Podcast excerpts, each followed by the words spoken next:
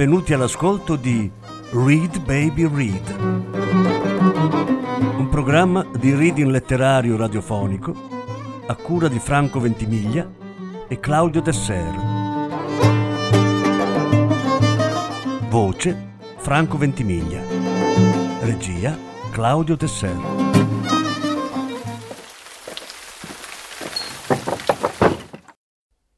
Su Tong, Vite di donne. Lettura in sei parti. Seconda parte. You see half the moon, its crescent, and one of the planets, maybe Saturn, maybe Jupiter, in the early night sky over Berlin, through the windows of a taxicab near Potsdam Platz.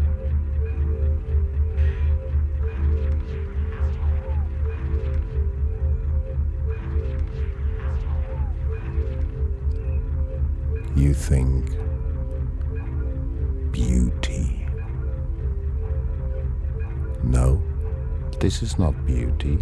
Maybe not. Maybe. This is the rest of it. Maybe not. Maybe. The rest of beauty. Maybe not. Maybe. What remains of beauty. Maybe not. Maybe. What is visible. Certainly.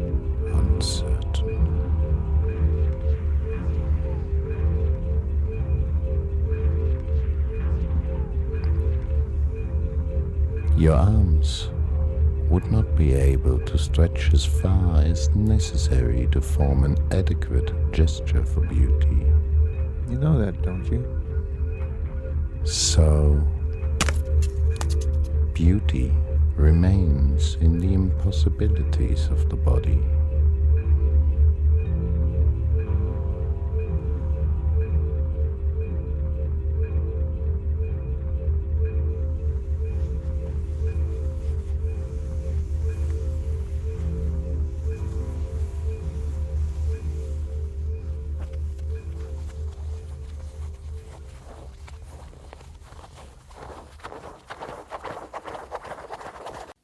Per tutta l'estate fece molto caldo e pioveva continuamente.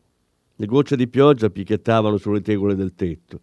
Xian fissava la strada bagnata e si sentiva l'animo come acqua stagnante. Un giorno vide correre sotto l'acquazzone un ragazzo che vendeva i giornali e che strillava ai passanti. Ultime notizie, ultime notizie! La stella del cinema, Ruan Lingyu, si è suicidata! Xian voleva leggere il giornale. Chiamò lo strillone e calò dalla finestra un paniere di vimini con dentro i soldi. Guardando le ultime immagini di Ruan Lingyu, il suo smagliante sorriso diventava tanto più commovente a causa della morte. Dopo aver letto da cima a fondo il giornale, Xian sospirò, pensando che se si fosse suicidata lei, imbottendosi di pillole, non avrebbe mai suscitato altrettanta emozione. Pochi conoscevano il suo nome e che fosse morta o viva importava ben poco alla gente. La gravidanza stava giungendo al termine e la madre le chiese dove ha intenzione di partorire questo bastardo. Xian rispose che non le importava. Allora fai venire una levatrice a casa, senza andare fuori a dare spettacolo. Xian fu d'accordo. Ormai non mi fa paura neppure la morte, perché dovrei aver paura di soffrire. Nell'ottobre del 1938, Xian diede alla luce una bambina nell'appartamento sopra il negozio. La neonata pesava solo due chili e si poteva tenere nel palmo di una mano come un gattino. Quella neonata era Zi. Xian spedì varie lettere a padron Meng chiedendogli denaro per la bambina, ma fu del tutto inutile. Una lettera le fu rispedita indietro, tutta lise, con scritto sulla busta destinatario sconosciuto. Xian ormai odiava padron Meng e quest'odio influì sui suoi sentimenti verso Zi. La allattava poco e la cambiava raramente. Pensava che se la bambina non fosse sopravvissuta, anche lei poteva morire tranquillamente, senza curarsi dei suoi doveri di madre. Varie volte si addormentava anche se la bambina piangeva, perché dopo il parto era in uno stato di continua sonnolenza. come molti neonati, Zi piangeva ininterrottamente dalla mattina alla sera, eppure sopravvisse. Un giorno Xian, esaminandolo attentamente, si rese conto che i tratti della bambina assomigliavano ai suoi e niente affatto a quelli di padron Meng. Fu mossa a compassione. Mettendolo il capezzolo nella boccuccia e dandole dei colpetti, le disse: Perché vuoi somigliare a me? Se somigli a me non avrai un buon avvenire. Io sono la più infelice delle donne. Dopo il parto, Xian non si curava più del proprio aspetto ed era sempre spettinata e in disordine. Da tempo non si guardava allo specchio. Quando si decise a farlo, non riuscì a riconoscersi in quel corpo sformato e gonfio. Anche lo sguardo luminoso, che una volta suscitava gli elogi dell'operatore, si era spento per mancanza di sonno. Con quell'aspetto si rendeva conto non c'era più speranza di apparire sullo schermo. Il parrucchiere Wang andava e veniva in casa. Lei disprezzava quell'uomo mingherlino che parlava in falsetto. Non gli rivolgeva mai la parola, mentre lui tentava continuamente di attaccare il discorso. Una volta a tavola il vecchio Wang, mentre lodava le pietanze, cominciò a strusciare il ginocchio contro la gamba di Xian. Lei si tirò indietro ed esclamò Che schifo, mi viene da vomitare. La madre, che ovviamente non sapeva cosa stava succedendo, le disse Se ti viene da vomitare non mangiare, nessuno ti prega. Xian giudicava la situazione molto singolare. Sembrava la scena di un film, eppure si stava svolgendo davvero nella sua vita quotidiana. La madre le faceva pena. Arrivata alla mezza età si era affidata a quel poco di buono. Temeva che anche la madre potesse dare al vecchio Wang i suoi risparmi. In tal caso non avrebbe potuto lasciar correre, avrebbe imposto all'uomo di andarsene immediatamente. Ma la situazione prese una piega del tutto inaspettata. Un giorno il vecchio Wang si rivolse a Xian dicendole Dovresti dare una sistemata ai capelli. Vieni al salone con me, ti faccio una bella messa in piega e vedrai che sarai soddisfatta. Xian non reagì, lui insistette. Stai tranquilla, non voglio un soldo. Mica sei un'estranea. Xian si passò una mano tra i capelli in disordine e pensò che era ora di sistemarli, ma non voleva uscire di casa. Perciò cominciò a tacere. Alla fine il vecchio Wang disse: Se non vuoi uscire, posso portare qui tutto l'occorrente. Bravo come sono. Una messa in piega si può fare benissimo in casa. Xian disse: Come ti pare? Ormai aveva preso l'abitudine di rispondere alle domande con questa espressione. Nel pomeriggio Wang tornò con tutte le attrezzature. Dopo che si fu lavata per bene i capelli, Xian sedette su uno sgabello tenendo Zi in braccio. Il vecchio Wang le fece posare la bambina e lei, ubbidiente, la mise sul letto. Tenendosi ritta sullo sgabello, Xian cominciò a pensare che una volta era padron Meng ad accompagnarla dal parrucchiere. Andavano in uno dei saloni di bellezza più famosi. Le sembrava di averci visto Hudie, che era una cliente fissa. A pensarci, adesso tutto sembrava appartenere a un'altra epoca. Hai dei bei capelli. Mi piacciono proprio, sono soffici e morbidi. La mano del vecchio Wang carezzava dolcemente i capelli di Xian. Non mi adulare, non serve a niente, disse Xian voltandosi. È meglio che ti sbrighi. Quando si va dal parrucchiere non bisogna essere impazienti, disse Wang ridacchiando. Per fare le cose per bene ci vuole pazienza. Xian sentiva la mano di Wang che le acconciava e pettinava delicatamente i capelli. Poi fu messo in funzione il phon elettrico con il suo rumore vibrante. Con l'aria calda che le turbinava sulla testa, ebbe una sensazione di vuoto al cervello e finì per addormentarsi. A un certo punto si risvegliò, sentendo che la mano del vecchio Wang, accarezzandole la nuca, era scesa fino alle spalle. Vecchio Wang, cosa combini? lo ammonì Xian. Ma è così che si fanno i capelli, soprattutto quando si lavora in casa. Non dire sciocchezze. Lo so che hai cattive intenzioni. Xian gli dette un colpo sulla mano gridando Non sono mica come lei che ti fa mangiare a ufo. Non ti vergogni a palpeggiarmi così? Che vuoi dire? Non sto facendo niente di male, replicò il vecchio Wang, sorridendo con aria scherzosa. Hai pure girato dei film. Dovresti essere una donna di mondo. Xian incassò il colpo basso e le vennero le lacrime agli occhi. Contemporaneamente il suo corpo teso e in allerta cominciò a rilassarsi e di colpo pensò che non valeva la pena di opporsi all'assalto del vecchio Wang. Forse lei non aveva più il diritto di opporre resistenza. Voltandosi a guardare la mano di Wang, la paragonò a quella di padron Meng e constatò una straordinaria rassomiglianza. La stessa mano grande e bianchiccia, colma di desiderio. Ne concluse che tra un uomo e l'altro non c'erano grandi differenze e si abbandonò alle carezze. Mentre il phon continuava a ronzare, la mano del vecchio Wang le accarezzava i punti più sensibili. Il respiro le si accelerò, si sentì avvampare in viso e il corpo cominciò a vibrare come un pioppo percosso dal vento. Sotto la pressione di quella mano il latte cominciò a sgorgare dai seni turgidi, inumidendolo la sottoveste. Ebbe la sensazione di precipitare e si ritrovò per terra con Wang, mentre il phon continuava a emettere il suo ronzio. Zi piangeva sul letto e dalla bottega di pompe funebri al pian terreno si sentivano delle grida come se qualcuno stesse litigando sul prezzo delle corone.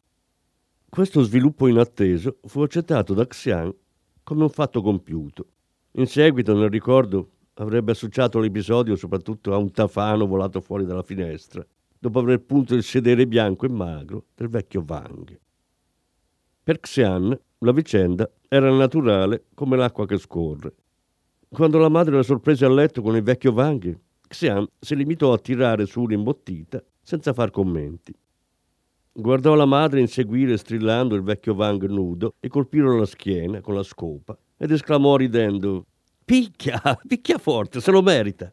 Era una scena assurda. La madre di Xian, combattuta tra la disperazione e la furia, scoppiò in lacrime, mentre Wang scappava di qua e di là. Zi, spaventata dal rumore, cominciò a piangere disperata nella culla. Solo Xian rimase tranquilla, distesa sul letto, a contemplare la scena con indifferenza. A un certo punto lo sguardo di Xian e quello della madre si incrociarono. Nell'espressione della madre c'era una disperazione fredda che le fece sobbalzare il cuore. Xian si girò con la faccia verso il muro, fissando la carta da parati bianca, tutta scollata, su cui batteva la luce che entrava dalla finestra. Era l'autunno del 1939.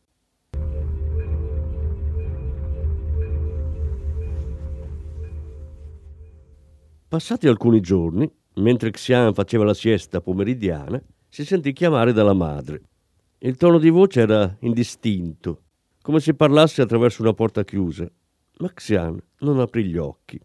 Il vecchio Wang si è preso i miei due anelli. Quando ti capita, vatteli a far restituire. Xian non rispose. Detestava essere disturbata quando dormiva. Il vecchio Wang si è portato via anche l'orologio d'oro di tuo padre. Quando vuoi, vattelo a far restituire. Sei tu che gliel'hai dato, vacci tu a riprendertelo, rispose Xian in tono seccato. Io me ne vado, non ho tempo di occuparmene, rispose la madre allontanandosi. Xian la sentì scendere le scale a passi lenti e pesanti. In quel momento non poteva sapere che se ne stava andando per sempre. Dal rumore dei passi capì che la madre si era messa un paio di scarpe coi tacchi alti. Nei primi giorni dopo la scomparsa della madre, Xian non si preoccupò troppo, immaginando che fosse andata in giro a Suzhou o a Hangzhou per distrarsi, o addirittura che avesse un altro uomo e fossero partiti insieme in viaggio amoroso. Dopo due settimane fu informata che il cadavere della madre era stato ritrovato nella rete di un pescatore in un lago nelle vicinanze e che il corpo era in stato di avanzata putrefazione. Il poliziotto disse a Xian di andare a recuperare la salma. Xian come risvegliandosi da un sogno, scosse la testa e disse No, non ci vado, occupatevene voi, ho orrore dei morti. Il poliziotto disse Ma è tua madre, quella che ti ha messo al mondo. Xian rimase in silenzio a riflettere, giocherellando con le unghie, finché parlando tra sé e sé disse Davvero non ne valeva la pena. È veramente assurdo ammazzarsi per un uomo così schifoso. Xian si ricordò delle ultime parole pronunciate dalla madre, prese in braccio Zi e andò dal parrucchiere Guo Guang. Nel salone di bellezza, Xian rivelò pienamente il lato focoso del suo temperamento. Il vecchio Wang era di spalle e lei lo colpì con uno schiaffo. Nel salone si scatenò il putiferio. Vari parrucchieri e clienti fecero capannello intorno a loro. Nella confusione Xian strappò l'orologio dal polso di Wang e si mise a strillare reclamando i due anelli. Il vecchio Wang, estremamente imbarazzato, negò l'esistenza dei due anelli. Xian pensò che erano sicuramente già infilati alla mano di qualche altra donna e che la madre ormai non poteva più provare l'accuse, anche se l'aveva avvertita. Di fronte alla doppia umiliazione, Xian diede un secondo schiaffo a Wang, esclamando Due schiaffi in cambio di due anelli. Vecchio Wang, te la cavi con poco. Sotto gli sguardi della gente, Xian prese l'orologio d'oro, lo stregò sul vestito e se lo allacciò al polso sinistro. Poi, tenendo sempre la bambina in braccio, lasciò il salone. La storia di quella scenata del parrucchiere Guo Guang fu raccontata per diversi giorni da coloro che vi avevano assistito. Poi, dato che i due protagonisti non erano gente famosa, passò nel dimenticatoio. La madre, che era stata la padrona del negozio di fotografo, aveva lasciato 500 dollari d'argento e dei monili d'oro. Xian buttò all'aria tutti i cassetti e fragò in tutti gli angoli della casa, ma alla fine dovette arrendersi, altro non c'era. Calcolò che quei soldi potevano assicurare al massimo qualche anno di sopravvivenza e provò per la prima volta un senso di sgomento e preoccupazione per il futuro. Se ne stava davanti alla finestra a guardare l'animazione della strada. Da una bottega un fonografo spandeva le note di una canzone della celebre cantante Tzu Xuan. Un'attrice che conosceva usciva da una pellicceria indossando un mantello di martora, per poi salire su una piccola vettura. Dall'hotel Guangdong si udì un suono di mortaretti. Era sicuramente una festa di nozze. Xian si rese conto di essere ormai completamente tagliata fuori dal mondo esterno. Le restavano 500 dollari e i monili d'oro. Riflettendo sull'origine delle sue disgrazie, non poteva fare a meno di pensare a Zi, perché in un certo senso era lei la causa della sua rovina. A volte Xian, sentendo Zi piangere per la fame, la lasciava fare per sfogare il suo astio. Quando finì l'autunno e cominciò la stagione fredda, Xian decise di dare termine ai suoi sei mesi di reclusione. In un tardo pomeriggio assolato, con Zi in braccio, scese al piano di sotto, si appoggiò al banco del negozio di pompe funebri e si mise a chiacchierare con i commessi. La gente mostrava curiosità per la sua breve carriera cinematografica.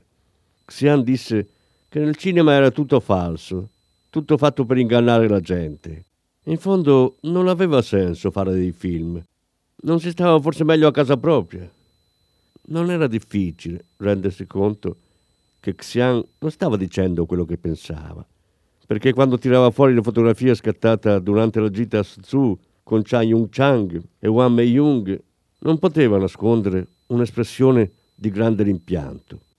Qualche volta Xian sedeva con Zi in braccio su una vecchia sedia di vimini e insieme guardavano la strada e senza accorgersene si lasciarono alle spalle nel 1939. Questi furono gli anni più tristi e tormentati della vita di Xian.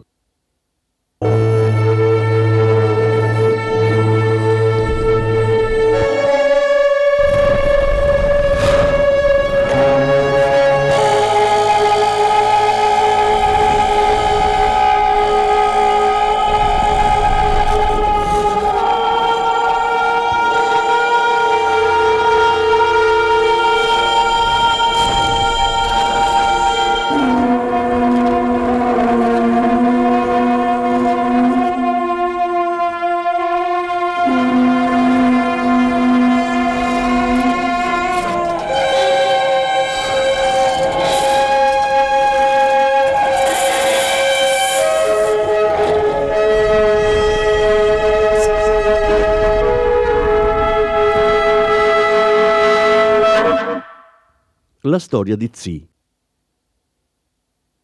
Zi assomigliava straordinariamente alla madre, dimostrava un po' più della sua età, proprio all'opposto di Xian. Così quando uscivano insieme potevano essere scambiate per sorelle. Questo la metteva a disagio e non aveva più voglia di uscire con la madre. Inoltre non apprezzava i suoi vestiti vistosi e originali, giudicandoli non adatti alla sua età. Nel 1958 Zi prese il diploma in una scuola professionale. Aveva studiato una materia arida e inconsueta, tecnica di fabbricazione del cemento. La maggior parte dei suoi compagni di scuola erano maschi e le stavano continuamente attorno, ma lei teneva un contegno modesto, calmo e silenzioso, non lasciandosi distrarre. In verità aveva già messo gli occhi su Tsuji. Zi parlava con tutti i compagni maschi. L'unico a cui non rivolgeva mai la parola era Tsuji e lui ne era turbato. Al termine del biennio, quando si avvicinava il momento dell'assegnazione ai posti di lavoro, durante l'intervallo di mensa Zi chiese a Tsuji dove pensi di andare a lavorare? Tsuji pronunciò il nome di un cementificio e Zi disse anch'io andrò là e aggiunse dimmi a quale sportello della mensa fai la fila e ci vengo anch'io, così mangiamo insieme. Tsuji impazzì dalla gioia. A partire da quel momento fu chiaro che tra i due era nata una relazione. Zi la tenne nascosta alla madre, ma Xian, quasi fosse stata un'indovina, ogni volta che si rincasava dopo essere stata al cinema o a pattinare con Tsuji, guardava con sguardo inquisitorio la ragazza, che provava un terribile imbarazzo. Ti sei fatto un amico? No, scosse la testa Zi. Non cercare di ingannarmi, ho abbastanza esperienza. Come potrebbe sfuggirmi una cosa del genere? È la tua fantasia, disse zia arrossendo. Che tipo è? Che fa nella vita? È un compagno di scuola, disse zia timidamente. Ti sto chiedendo della sua famiglia. Non lo so, non gliel'ho chiesto, rispose zia. Non mi importa della famiglia. Non lo sai. Non conosci neppure la situazione della sua famiglia e te la intendi con lui. So che è membro del partito. Tra gli studenti è l'unico a essere iscritto al partito. E solo perché è membro del partito te la intendi con lui? Quanto si guadagna essere membri del partito? Ha un alto livello di coscienza politica. È il capitano della squadra di pallacanestro, sa anche suonare il flauto, disse Zi. Che contano queste cose? Tronca subito. Al mondo ci sono tanti uomini e bisogna scegliere con calma, non mettersi con qualcuno alla cieca. No, disse Zi. Tu non sai distinguere gli uomini. Te lo trovo io quello giusto. Domani rompi subito con questo membro del partito. No, no, rispose Zi con la voce più acuta. In quel momento Xian stava sgusciando arachidi. Quando Zi disse no per la seconda volta, fu presa dalla furia, afferrò i gusci dal cestino e li lanciò in faccia a Zi. Zi disse no di nuovo. A quel punto Xian afferrò il cestino e lo scagliò addosso alla figlia, strillando. Se non vuoi ubbidirmi, levate di torno, cretina! Zi schivò il cesto piegandosi si fermò sulla porta trattenendo le lacrime, poi disse Se vuoi che me ne vada, me ne vado. Non avevo più intenzione di rimanere in questa casa. Credi che ci sia tanto attaccata? Uscita dalla porta, sì, giurò dentro di sé di non rimetterci più piede, ma sul momento non sapeva cosa fare. Aveva già lasciato il letto al dormitorio della scuola e aveva riportato a casa la sua imbottita. Non aveva neanche un'amica da cui andare a dormire. Si rese conto che l'unica persona a cui poteva rivolgersi era Tsuji. Era l'unico su cui poteva contare.